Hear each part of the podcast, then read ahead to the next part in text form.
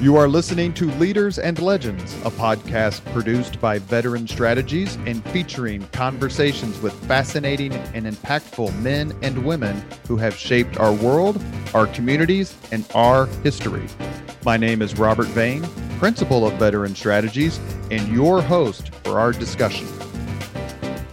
You are listening to Leaders and Legends, a podcast presented by Veteran Strategies, a local veteran public relations enterprise, and sponsored by Girl Scouts of Central Indiana, Garmong Construction, the Crowne Plaza Hotel, Grand Hall, and Conference Center at Historic Union Station, the law firm of Bose, McKinney, and Evans, and the Bose Public Affairs Group, the McGinley's Golden Ace Inn, and MacAllister Machinery, your friendly neighborhood Caterpillar dealer. For all your equipment needs, sales and rental, please visit MacAllister.com. We're also pleased to announce our podcast is now a member of the All Indiana Podcast Network in partnership with Wish TV. You can find Leaders and Legends at allindianapodcastnetwork.com. Our guest today, Julie Goodman, CEO of Arts Council of Indianapolis. Our co host, we brought her back after a long sabbatical. Danielle Shockey, CEO, Girl Scouts of Central Indiana. We have missed her terribly, and we are so thrilled to have her on this podcast. We hope all of you are doing well in these un, uncertain and certainly unprecedented times. We're very grateful for Julie, and we turn it over to Danielle as always, so she can have the first word, and she's going to do the five questions, so she's going to have the last word. Danielle, go ahead. There's probably a joke in there, Robert, right? Uh, you know. so, uh, all right. So, Julie, thanks for being with us um, today on this gorgeous, sunny Wednesday in Indianapolis, and welcome to Leaders and Legends. How are you? I'm doing well. Thank you. Thank you so much for for having me. Well, good. So I hope you've taken a look at the other podcast guests. You're in great company, really great company. But today is about you and what you do with Arts Council of Indianapolis. Um, you've been there for not a very long time. So maybe let's start with just a little bit for our audience who may not understand um, one, what is the Arts Council of Indianapolis? So just some real basics around the mission, the work. Um, if you want to get into some of the major themes of you know activities that you do, but also a little bit about yourself, if you don't mind. Well, sure. Thank you. Thank you so much. Why, guess the first thing I should say is I was a Girl Scout. Oh, so yeah. I feel, yes. Um, and I was a Girl Scout leader. Uh, so of my daughter's troop. So thank you for what you do. Um, and I also have a, a, long history in public relations, Robert. So we have we have that in common. Um, the so the Arts Council of Indianapolis is the local arts advocacy and services agency for Central Indiana, and um, our origin story is is important, I think, for folks to understand just in terms of our relationship and our partnership with the city of Indianapolis. Um, and the Arts Council uh, was was created in 1987 and it came from a, a realization in the mid 80s that we were the largest city in the country without a local arts council. Um, so Mayor Hudnut uh, asked for a, a, group of community leaders to evaluate this, to come up with some uh, a, a, charter and a, mission for for this. And um, in '87, the Arts Council was created, and our first um, our, our first responsibility was really to serve as an arm's length agency in support of the city uh, to be able to administer public funds to the arts. So that that's really the the um, the essence of our mission. Still to this day, is to be a partner with the city of Indianapolis in the uh, in the distribution of public funds. And today, that looks like uh, the allocation of $1.4 million to 70 arts organizations in our community. So that is kind of the core of, of what we do. But our mission um, specifically states that we exist to foster meaningful engagement in the arts by nurturing a culture where artists and arts organizations thrive. And we're unique uh, in the, the realm of arts agencies in that respect that we serve both organizations and artists Um, and we do that through the grant making that I mentioned. So, in partnership with the City of Indianapolis and the annual grants program, we also operate a number of artist fellowships that are funded through private philanthropy. Um, we have an artist services uh, team that helps with professional development, capacity building, artist engagement. And that shows up in the community through programs like Welcome Race Fans and the Mask Up Indy um, commissions that we just did in partnership with the city. Uh, we have an arts education partnership with Indianapolis Public Schools. Uh, that's very important to us and, and uh, helps ensure that every student in our city right. has equitable access to arts education and, and experiences. Um, we manage the public art program for the city, and so we help support the Public Art for Neighborhoods program and other public art uh, initiatives and um, the community probably knows us uh, through the 46 for 46 mural program for the Super Bowl. So right. a lot of work on on um, public art partnerships, collaborations, integration into major citywide events. And then another thing that's unique about the Arts Council is that we own and operate two venues. Uh, and not all arts councils have that, but we have the Arts Garden. The Indianapolis Arts Garden is owned and operated by the Arts Council, uh, and then also Gallery 924. So it's unusual that we have venues where we can engage artists, we can present art uh, and art experiences in the community. Um, and those are also important uh, the arts garden in particular in terms of our our revenue and our ability to be able to support our mission. Um, and then finally advocacy and marketing of course is is key to what we do. That's a great um, kind of overview and i want to actually toss it to robert with this uh, i guess with this connection if you don't mind. So you talked about the genesis of the organization um, in 1987 and Robert, you always talk about on these podcasts what our city was like um, and what were some of these kind of catalytic changes. And so maybe for our listeners, Robert, I'm thinking, what else was happening? I mean, I think even in the history of the Arts Garden on your on the Arts Council, excuse me, on your website, you talk about the Pan Am Games and 1980 and our city. And so, Robert, maybe give some, I guess, if you don't mind, some historic context to why this fit in and how it fit in. Well, we would need David Frick and Mark Miles and uh, Ted Boehm and Allison Melangton and other folks who have appeared on the podcast to to really give a a sense of history. They've what they've detailed for us, and including um, folks like Bill Benner and others who were involved in the media or leading the city in the mayor's office or working in nonprofits, is that no city comes together like Indianapolis does and the spirit of volunteerism, of which both of you, I'm sure, are very, very familiar, is second to none when it comes to Indianapolis and other cities. 1987, the Pan Am Games were held, and I didn't know what the Pan Am Games were. My only connection was the fact that I had to move out of my Army barracks at Fort Ben Harrison to house the athletes coming from other countries. And none of us knew why we were moving. We didn't know any anything about it. But as you one of the points of of starting my podcast was to talk to folks who've done amazing things, including uh, talking to you, Danielle, and talking to you, Julie, and and people like Ted Boehm, who oversaw the transformation of what P.E. MacAllister once called an oval in the cornfield, which was Indianapolis, into a city capable of hosting Pan Am Games, National Sports Festival, and obviously the Super Bowl and the arts were a huge component of that. I remember seeing the Arts Garden and thinking, why is that in Indianapolis? Why is that not in, you know, insert cosmopolitan city here? But it belongs here and it's in terrific hands with the Arts Council. And just walking through it shows you the influence that the Arts Council has on it. Yeah, thanks for that, Robert. I think, um, again, setting that context of time and place for our listeners probably helps tell the story, Julie, of really probably how far the organization has come, which was really going to be my next question. You know, um, and forgive me, you've been with the organization as CEO for about a year and a half. Is that timeline about right? Yeah, I joined in in March. Uh, so um, March was my was my one year, and I've been back in Indianapolis uh, for two years prior to that. But Um, I actually uh, I grew up in Indy. Indy's my hometown.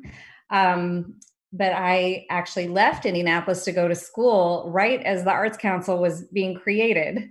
Um, and uh, went to Miami University and ended up in Cincinnati from there and spent most of my professional career uh, in Cincinnati.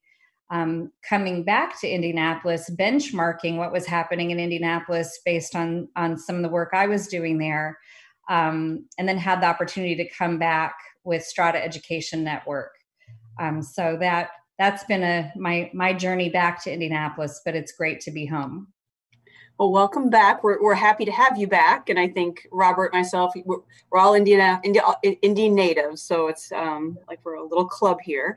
Um, but I, so shifting gears just a bit. Yeah. So being nonprofit leaders as we are, and I think Robert introduced us both as that way, this COVID environment um, has created a number of challenges, but certainly one of them is being a nonprofit. And um, I know you've had some recent successes, and there's been some dollars that have been, um, frankly, earmarked for arts, which I also think is a great mark of a great city that people remember that we need to take care of the arts as we do our youth and so forth. So, talk to us a little bit about, because it's hard not to. It's hard not to talk about COVID. So, talk a little bit about how it's impacted your work, how it's potentially caused you to do things a little bit differently, think about your future differently, and um, and those dollars that have been potentially life changing for the artists. I mean, that's certainly a an employee an, an employee set that um, could be very impacted without the nonprofit support. Absolutely. Um, well, I think it's it's changed us. It's changed so much uh, for everyone. Um, but I think just going back to our mission um, and this, you know, our our work to nurture a culture where artists and arts organizations thrive i think it's just important to to ground us in where we started so um, and, and where we are as a sector just to help give some some perspective so before covid um, we were in an absolute renaissance in terms of arts and culture in indianapolis and we we really were and are thriving and will again um, but the this the nonprofit sector, which is what we we represent at the Arts Council, generates 440 million dollars in annual economic impact. We support 30,000 jobs. About half of those are independent artists and contractors and freelancers and gig workers. Um, and then about half of those are affiliated with organizations. And then we also generate uh, within that about 48 million in city and state revenues uh, annually. So it i just it's Im- important when we talk about the impact of covid to understand the impact in that in, in that bigger picture in that landscape um, but obviously it like everyone it has been absolutely devastating um, i march uh, 13th will be forever burned in my brain and my heart um, as the first uh, phone call that we helped host with arts leaders, um, which really started us on this path of, of recovery and relief work uh, with the sector. But for the Arts Council, I mean, uh, we we pivoted like so many organizations. We pivoted, uh, you know, 180 in in, in focusing our energy, our service to the sector, our service to the community against COVID relief and recovery, um, and then integrating that into our, our core work, um, which which continues.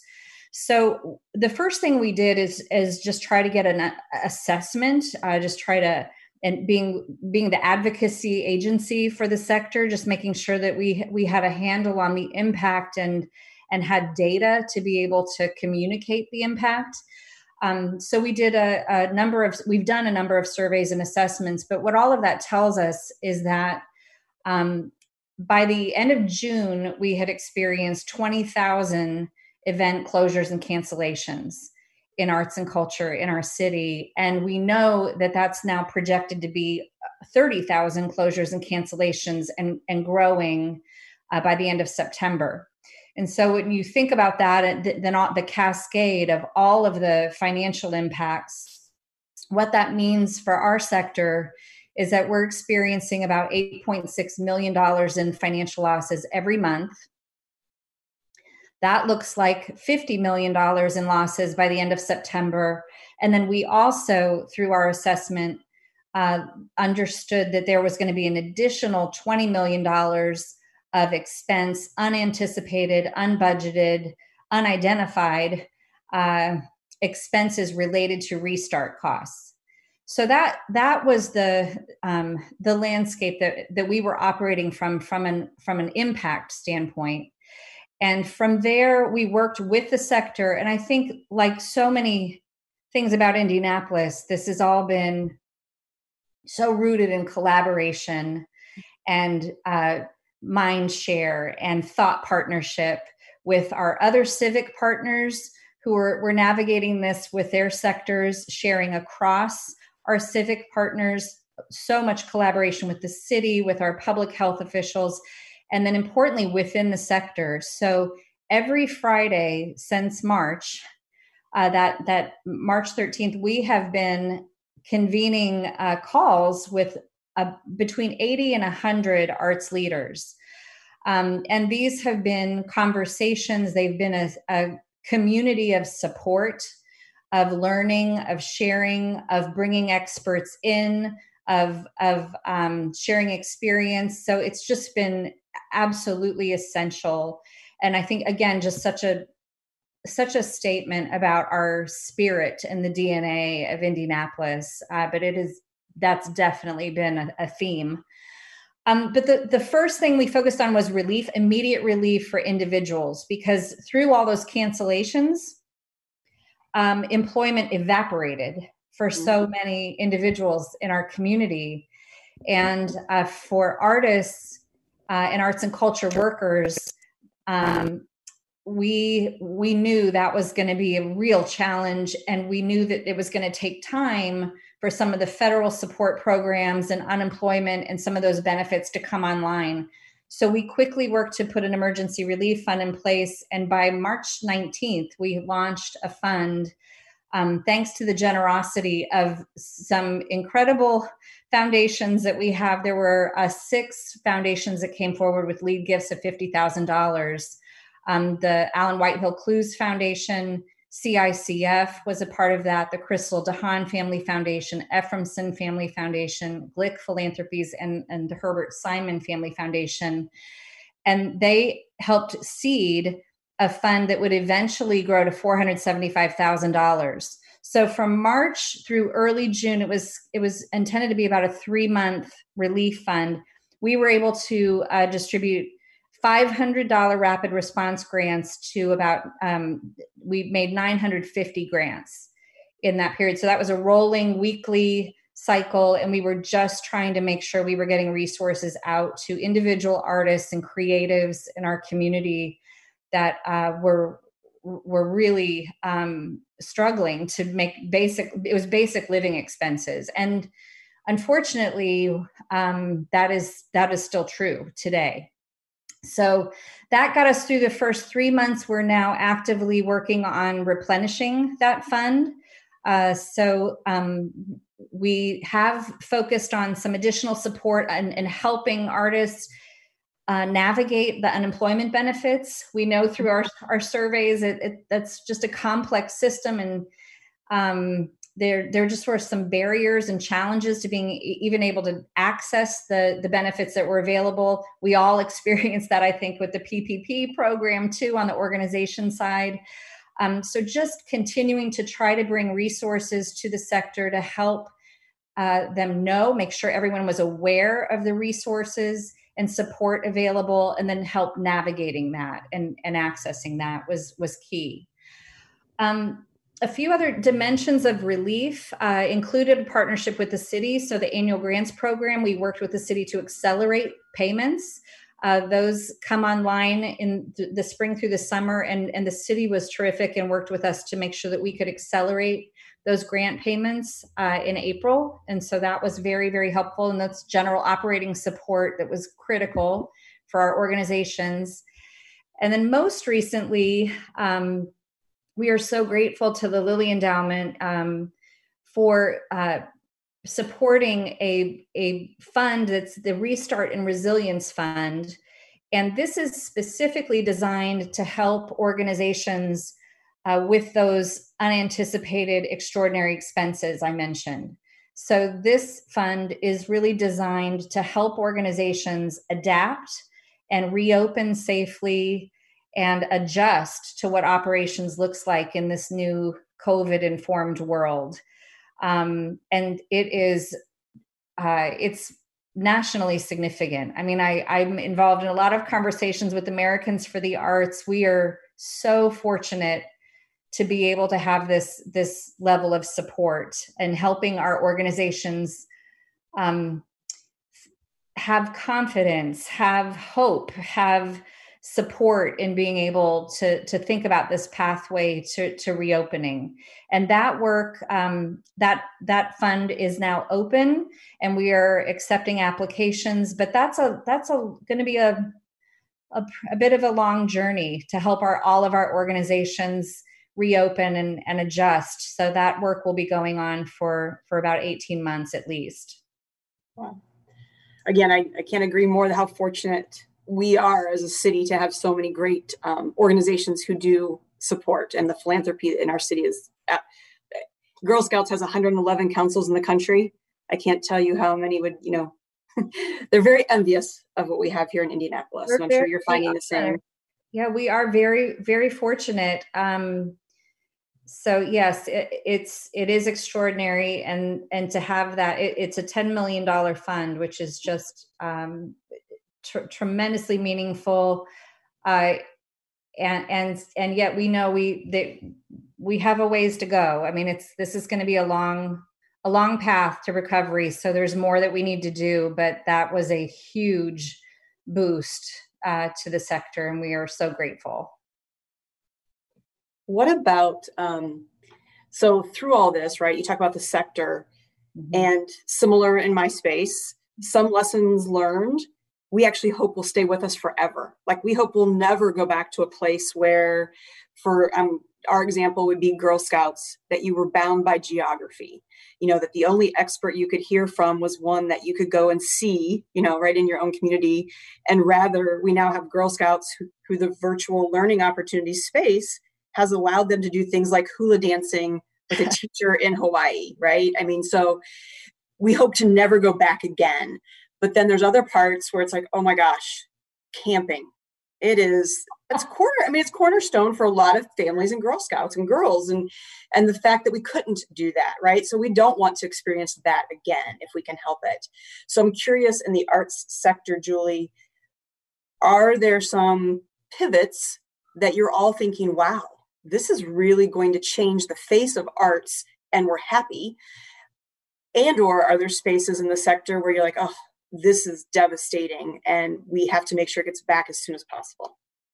Yeah i i love that um and it's it's actually i think maybe a little similar to what you were describing.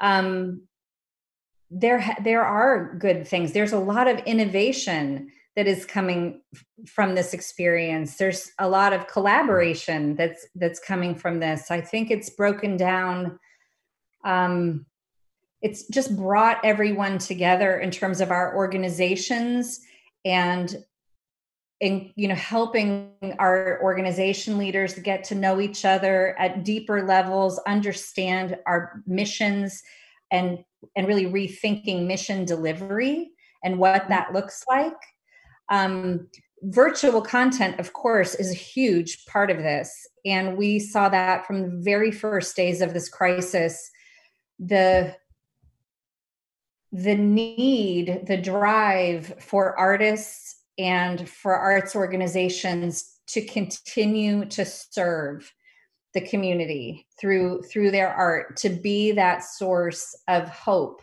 and connection and inspiration. Um, and so we from from the very first days um, just tried to capture what was happening organically with this uh, it was a simple hashtag campaign was and it's Indy keeps creating. But we were trying to create a, a way to to be able to capture and document and share all of these amazing experiences that were starting to show up on online. And so um, that's been really fun and inspiring to see uh, both individual artists and how they've been doing virtual performances and how they're being supported in that and our organizations. And so to your point i think expanding access reaching new audiences um, has been huge and a huge benefit and uh, and and great learning and i think that's what we want to hold on to is that expanded access and the innovation and these hybrid models that are now emerging with you know thanks to technology that create a, a broader audience and and more access to arts in our community. At the same time I think we're all feeling the fatigue mm-hmm. of virtual only, right? So I think it is that like nothing is nothing can replace um, live experiences, live theater, that shared experience of being in uh, in a in a theater with others or in a museum environment with others and just having those those shared community experiences is irreplaceable. And i i equate it to um you know so many of us who love hamilton you know now we can watch it in our in our living room in our on our phone you know that and that's amazing. But it is not the same as as being in the theater and, and having that experience live. So i think it, it's very much to what you're saying is there's there is good that's coming from this and we want to hold on to that and we and we will um and boy we can't we can't wait to be able to get back in the theater and have and and in our venues and and have those shared experiences together so um, I told Robert I, I kind of have one more, and then I'm going to let him have some space, and then I'll likely have another question or two. But thinking about our young our young artists and our um, our youth in the school spaces and how different their lives look. And I have I have four daughters. Um, obviously, my organization represents thousands of little girls, and so how does it hurt your heart when you well, and maybe it's not right. Maybe you love the fact that they're figuring out ways to do their orchestra practice via Zoom. Oh, but are you at all worried about as they're moving to a virtual or a virtual hybrid and they have to decide which classes have to be priority frankly right at the high school. And, and i've heard a lot about you know i don't get to do my choir class or we're not having this class. How can or is the um, is the arts council at all involved in helping lift up that to me maybe potentially a new normal for the short term? Um, does it worry you? Do you think we'll get back to normal? It's always been kind of a challenge. Uh, that is a huge concern um, and i get actually really emotional even talking about this because it's so important. And arts education we're already hanging on by a thread mm-hmm. in, in in terms of arts education and access in our schools and getting real estate and resources to be able to support that. It was already tough. So yes we are very concerned. And we know it is a lifeline for these kids mm-hmm. and the impact that it has on their academic outcomes on their attendance on their the socio emotional learning benefits that it has and especially coming out of this experience and the trauma we don't even know yet mm-hmm. what all of this is doing to our kids you know um, we know what a lifeline the virtual experiences have been and so i think um, right now one of the priorities that we're working on with ips which in our community again has done such a, an amazing job of really jumping in and trying to close the digital divide right? So making sure the understanding that we're going to be in some form of virtual here for a while um, making sure that we are supporting access to arts programming as a part of, of that curriculum. So that's the first one of the first things that we've been focused on in making sure that we're supporting organizations and artists and IPS and making those connections. Um, and then we are we are worried about what it looks like and it, it may take make take some time because so many of our experiences are about visiting artists coming into the schools or about field trips and creating those opportunities and experiences and we know that that's going to be challenging for a hmm. while so i think it's um, we have a wonderful relationship with ips it's a strong partnership they have a strong commitment to the arts um, Aleesia is on our board. We're so grateful to have this the superintendent on our board. Um, so we're hopeful, but but we're it, it is an area of concern. Thank you, Danielle. Uh, you are listening to Leaders and Legends, a podcast presented by Veteran Strategies, a local veteran public relations enterprise. It's sponsored by Girl Scouts of Central Indiana, Garmong Construction, the Crowne Plaza Hotel and Grand Hall and Conference Center at Historic Union Station, the law firm of Bose, McKinney, and Evans, and the Bose Public Affairs Group, the McGinley's Golden Ace Inn, and MacAllister Machinery, your friendly neighborhood Caterpillar dealer. And its patriarch who passed last year, P.E. MacAllister, was instrumental in so many of the things and funding and initiatives involving the art community in Indianapolis, not to mention the Opera Awards, which I'm sure you're familiar with, Julie. Yes. Uh, it was quite a while ago, but the I think the quote is still uh, 100% on point. But during World War II, when Winston Churchill was asked to cut arts funding so that he could divert money to the war effort, he famously replied, Then what are we fighting for? as you encounter folks who may have to cut their philanthropic endeavors, uh, how do you convince them or how do you work with them to say, no, no, no, the arts are still very important? Well, I think um,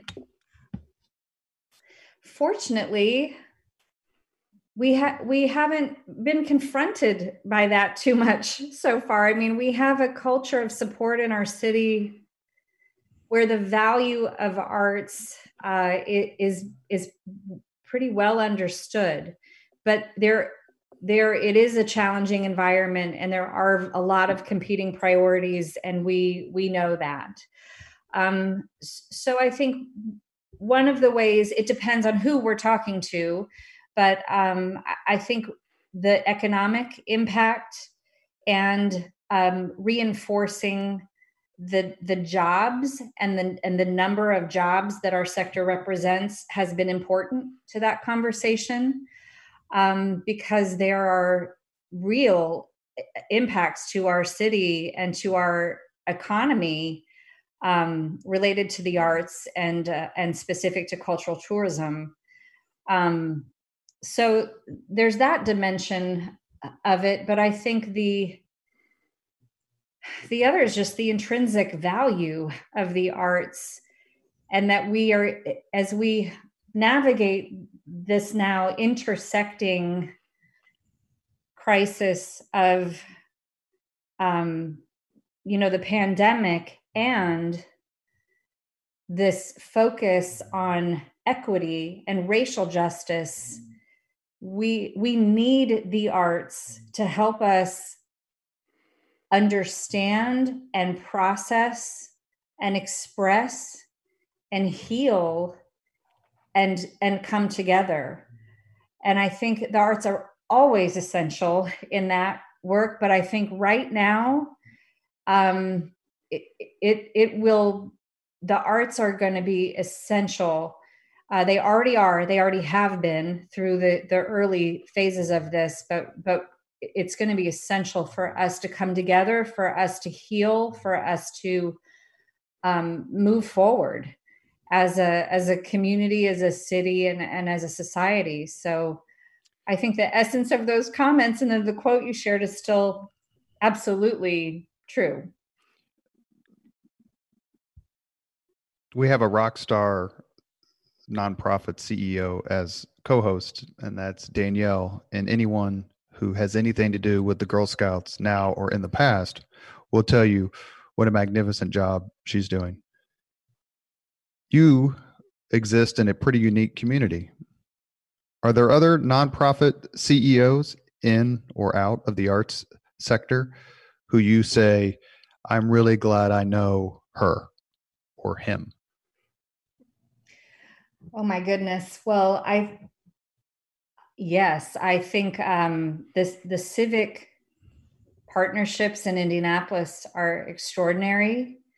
And in addition to being on weekly calls uh, with arts leaders who I'm inspired by every day, um, the the arts administrators in the city are extraordinary. Um, the civic leaders have also been we've also been having calls once a week uh, to support and share and um, collaborate.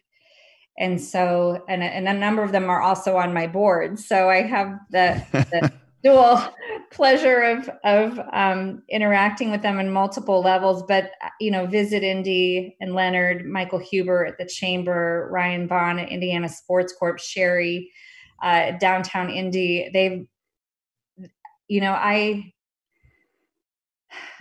I, it's hard to express how important and meaningful it's been to have per- personal support from them and, and professional support. But the openness the vulnerability the sharing um, has been incredible. And one of the things that really has stood out to me and you've probably done this, Danielle. it's just people taking time to stop what they're doing and call and check in. And so I've I've had that experience where some very busy people in our in our community just reached out to say, "Hey, I I just want to thank you for what the Arts Council is doing. I want you to know we see you, we see what you're doing, and i but i just want to check in on you personally mm-hmm. and that um it was it just made a huge difference and it also reminded me of the importance of that and for all of us as as leaders right now to make sure we're taking time to do that with our staff with our boards with our networks um, but i think especially as this continues, you know, we are in this kind of long, long road ahead um, to not lose sight of the of the of the impact that that can have. One person I want to mention, and you mentioned his name. Actually, I brought up to him. So, do you want to give a shout out to Mr. Tony Mason uh, from the Urban League, and maybe maybe you two can come on one time and sing the Miami of Ohio fight song if there Love is one? Honor. Yes, we'd be happy to.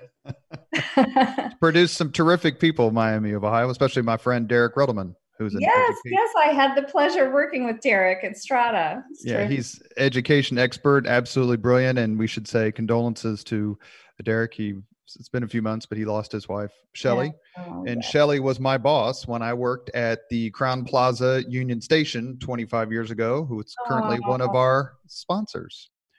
Wonderful. Okay. So I'm going to ask you a few questions that are a little more um, rapid fire, and then I'll turn it over to Danielle to uh, finish out the podcast. So are you ready?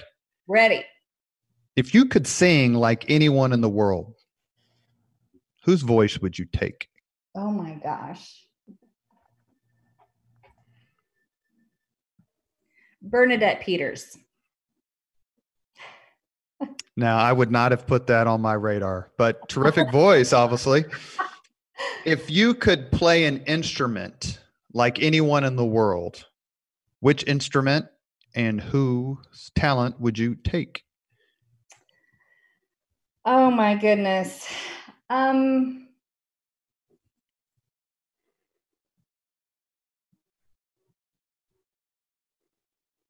This is so hard because it's like asking for, for favorites, and I have too many. We're a, we're a bare knuckles podcast, you know. We don't, yeah. Julie. We don't let people slide. I know. I'll. I'm going to stick with singers. I'm going to say Denyce Graves. Her, it's her voice and her, this the soul of her performance stays with me. If you could paint like anyone in history, whose painting skills would you like to have? Oh my gosh. Um I'm on a I'm on a roll right now, but I'll go with Seurat. Excellent. Your major is in your degrees in communications, and as I mentioned before the podcast, and I'll say it again, uh, you Amanda Kingsbury is a dear friend and absolutely terrific at what she does, and uh, probably the greatest film noir expert I've ever met in my entire life. And uh, communications is very important. Obviously, I do it for a living through Veteran Strategies, my PR company. Uh, Danielle's had to do it a lot through the Girl Scouts, and Dina Potter, her PR person, is absolutely magnificent. But when it comes to communicating your message, whether you're sitting in front of a bunch of folks uh, whom you'd like to give money or would like to receive money, get donations from, or speaking in front of an audience, what are the key messages, not only for the Arts Council, but for you personally, that seem to make good things happen?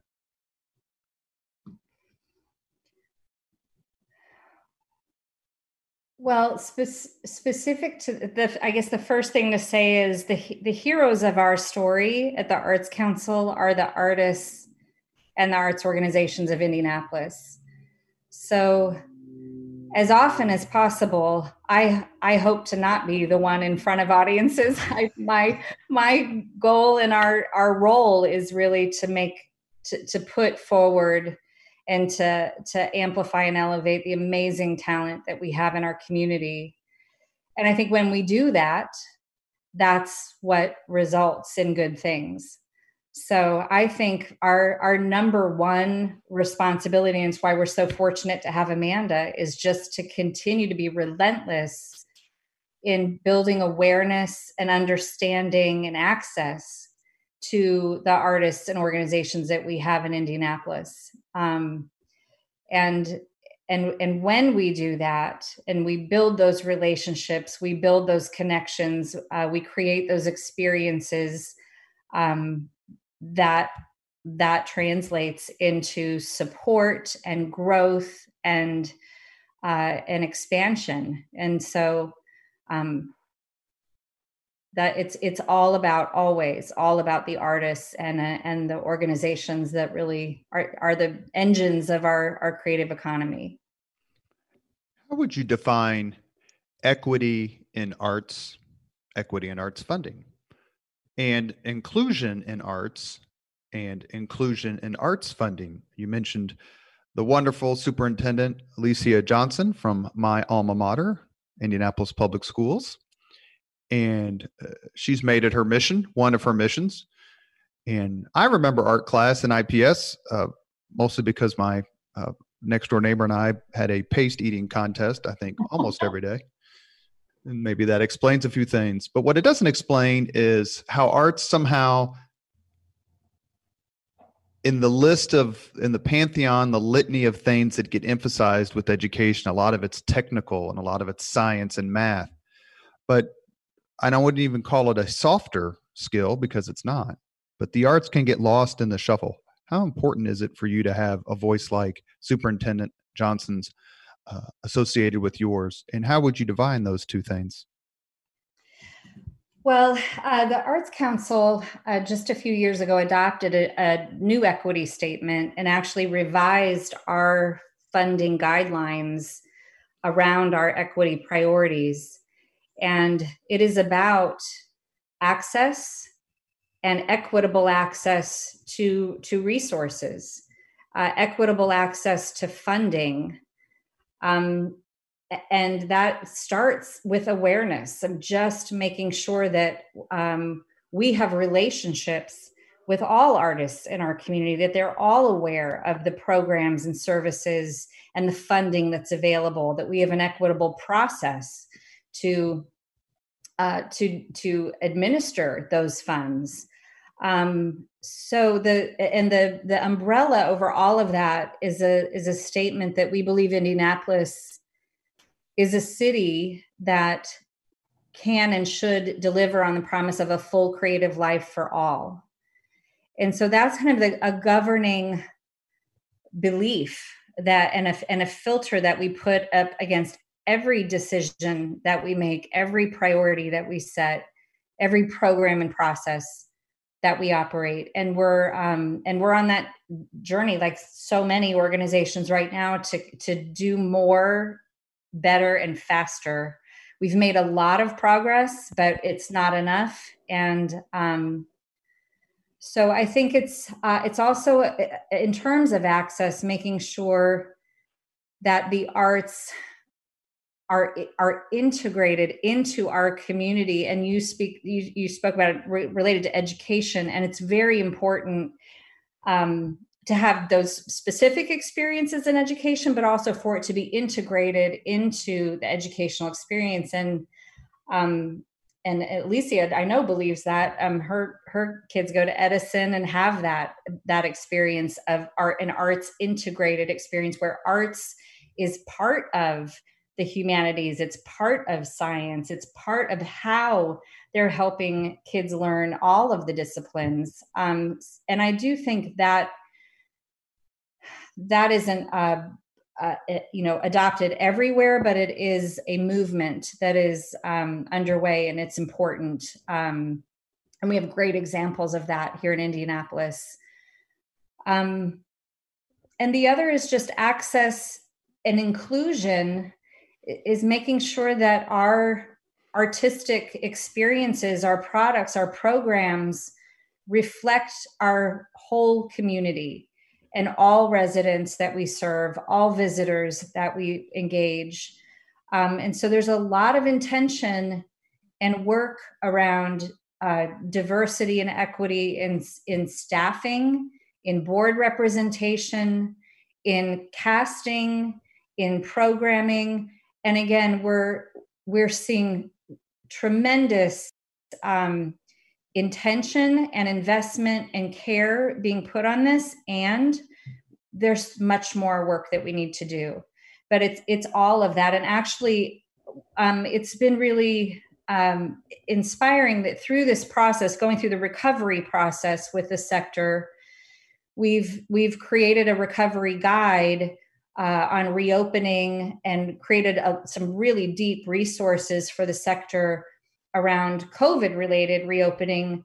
But now we're talking as a community, as an arts community, about how do we take this structure, this these um, these forums that we've created, this this community of trust and uh, support that has been created through this, and use that, apply that to advance these equity and inclusion and diversity goals together. So that's really the the next phase of this work together is to um, is, is to accelerate that, but do it in a more unified way.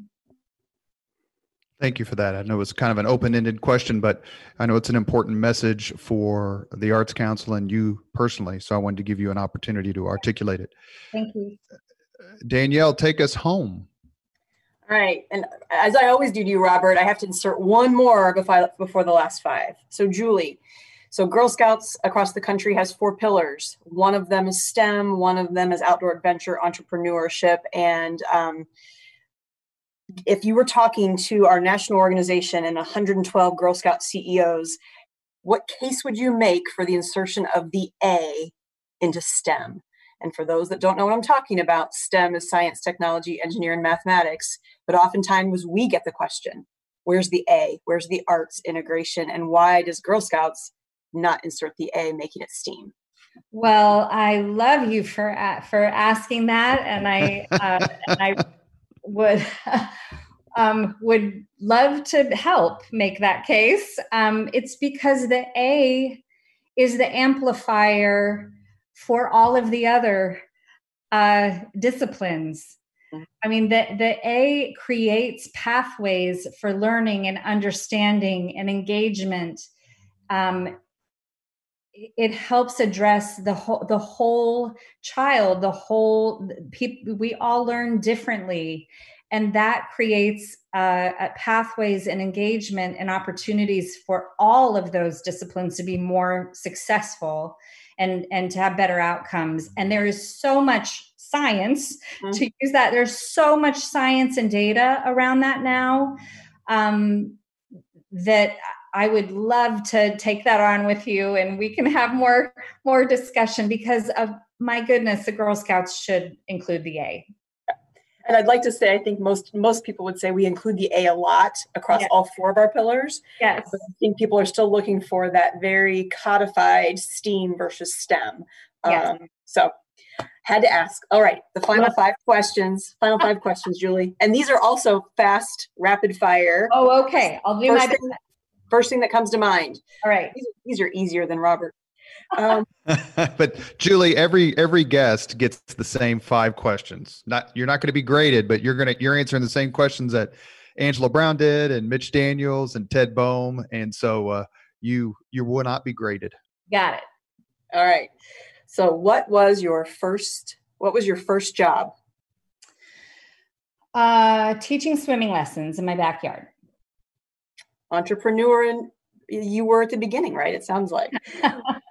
what was your first concert? Oh my gosh, Donnie and Marie with my my dad, Market Square Arena. I hope you haven't gotten him a Father's Day card and since. he took the binoculars right at the moment where he was showing his purple socks. Totally dates me, but there it is. You know, that's not Danielle. I have to think back, but we've heard that one before.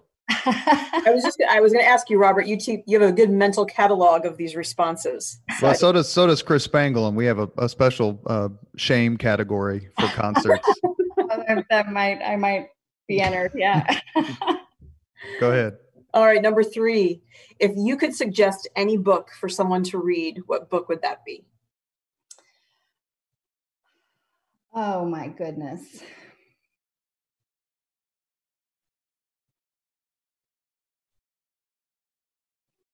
Well, I'm going to fail on that because I there's too many. Come back to me. let's put, let's put it a different way. What was the, what was the last book you read that really had an impact? Hmm.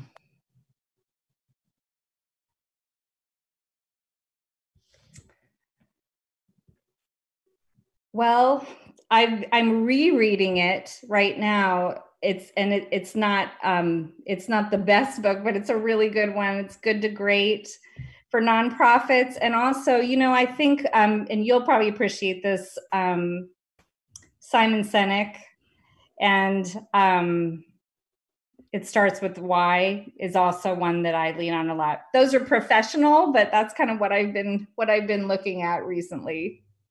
Okay there's no bad answer. So it, I, I, don't think he has a shame list there, Robert. You okay. can't judge people's literary choices. No, I won't. I'll, we'll notice that there's no H in your STEM for history, but. and I'll be hearing from my friend Kira on that. I obviously need to make time for a book club somewhere uh, in here. Yeah. I wouldn't mess with Kira. I know. I know. I would do. I would do as she asks. Go ahead, Danielle. I'm sorry. All right, it's okay. If you could witness any event in history, be there as it happened, what event would you have chosen? Oh, is this is this past? You know what? Can I make it a future event, and can I make it around the um,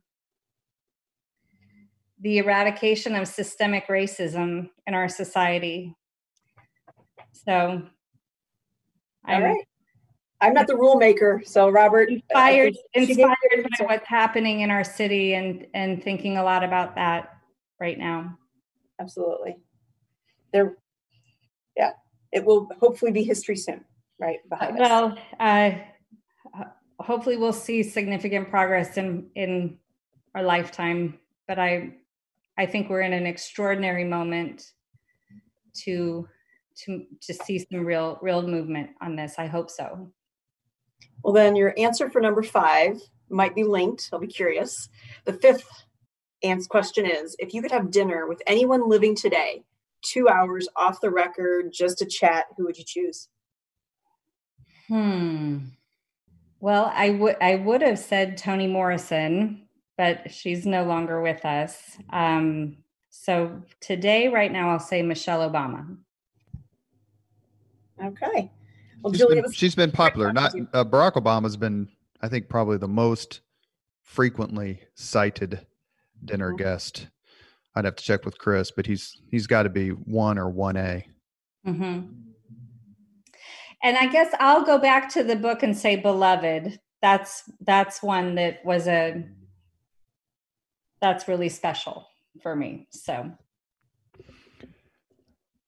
you have been listening to Leaders and Legends, a podcast presented by Veteran Strategies, a local veteran public relations enterprise, and sponsored by Girl Scouts of Central Indiana, Garmong Construction, the Crowne Plaza Hotel and Grand Hall and Conference Center at Historic Union Station, the law firm of Bose, McKinney, and Evans, and the Bose Public Affairs Group, the McGinley's Golden Ace Inn, and MacAllister Machinery, your friendly neighborhood Caterpillar dealer.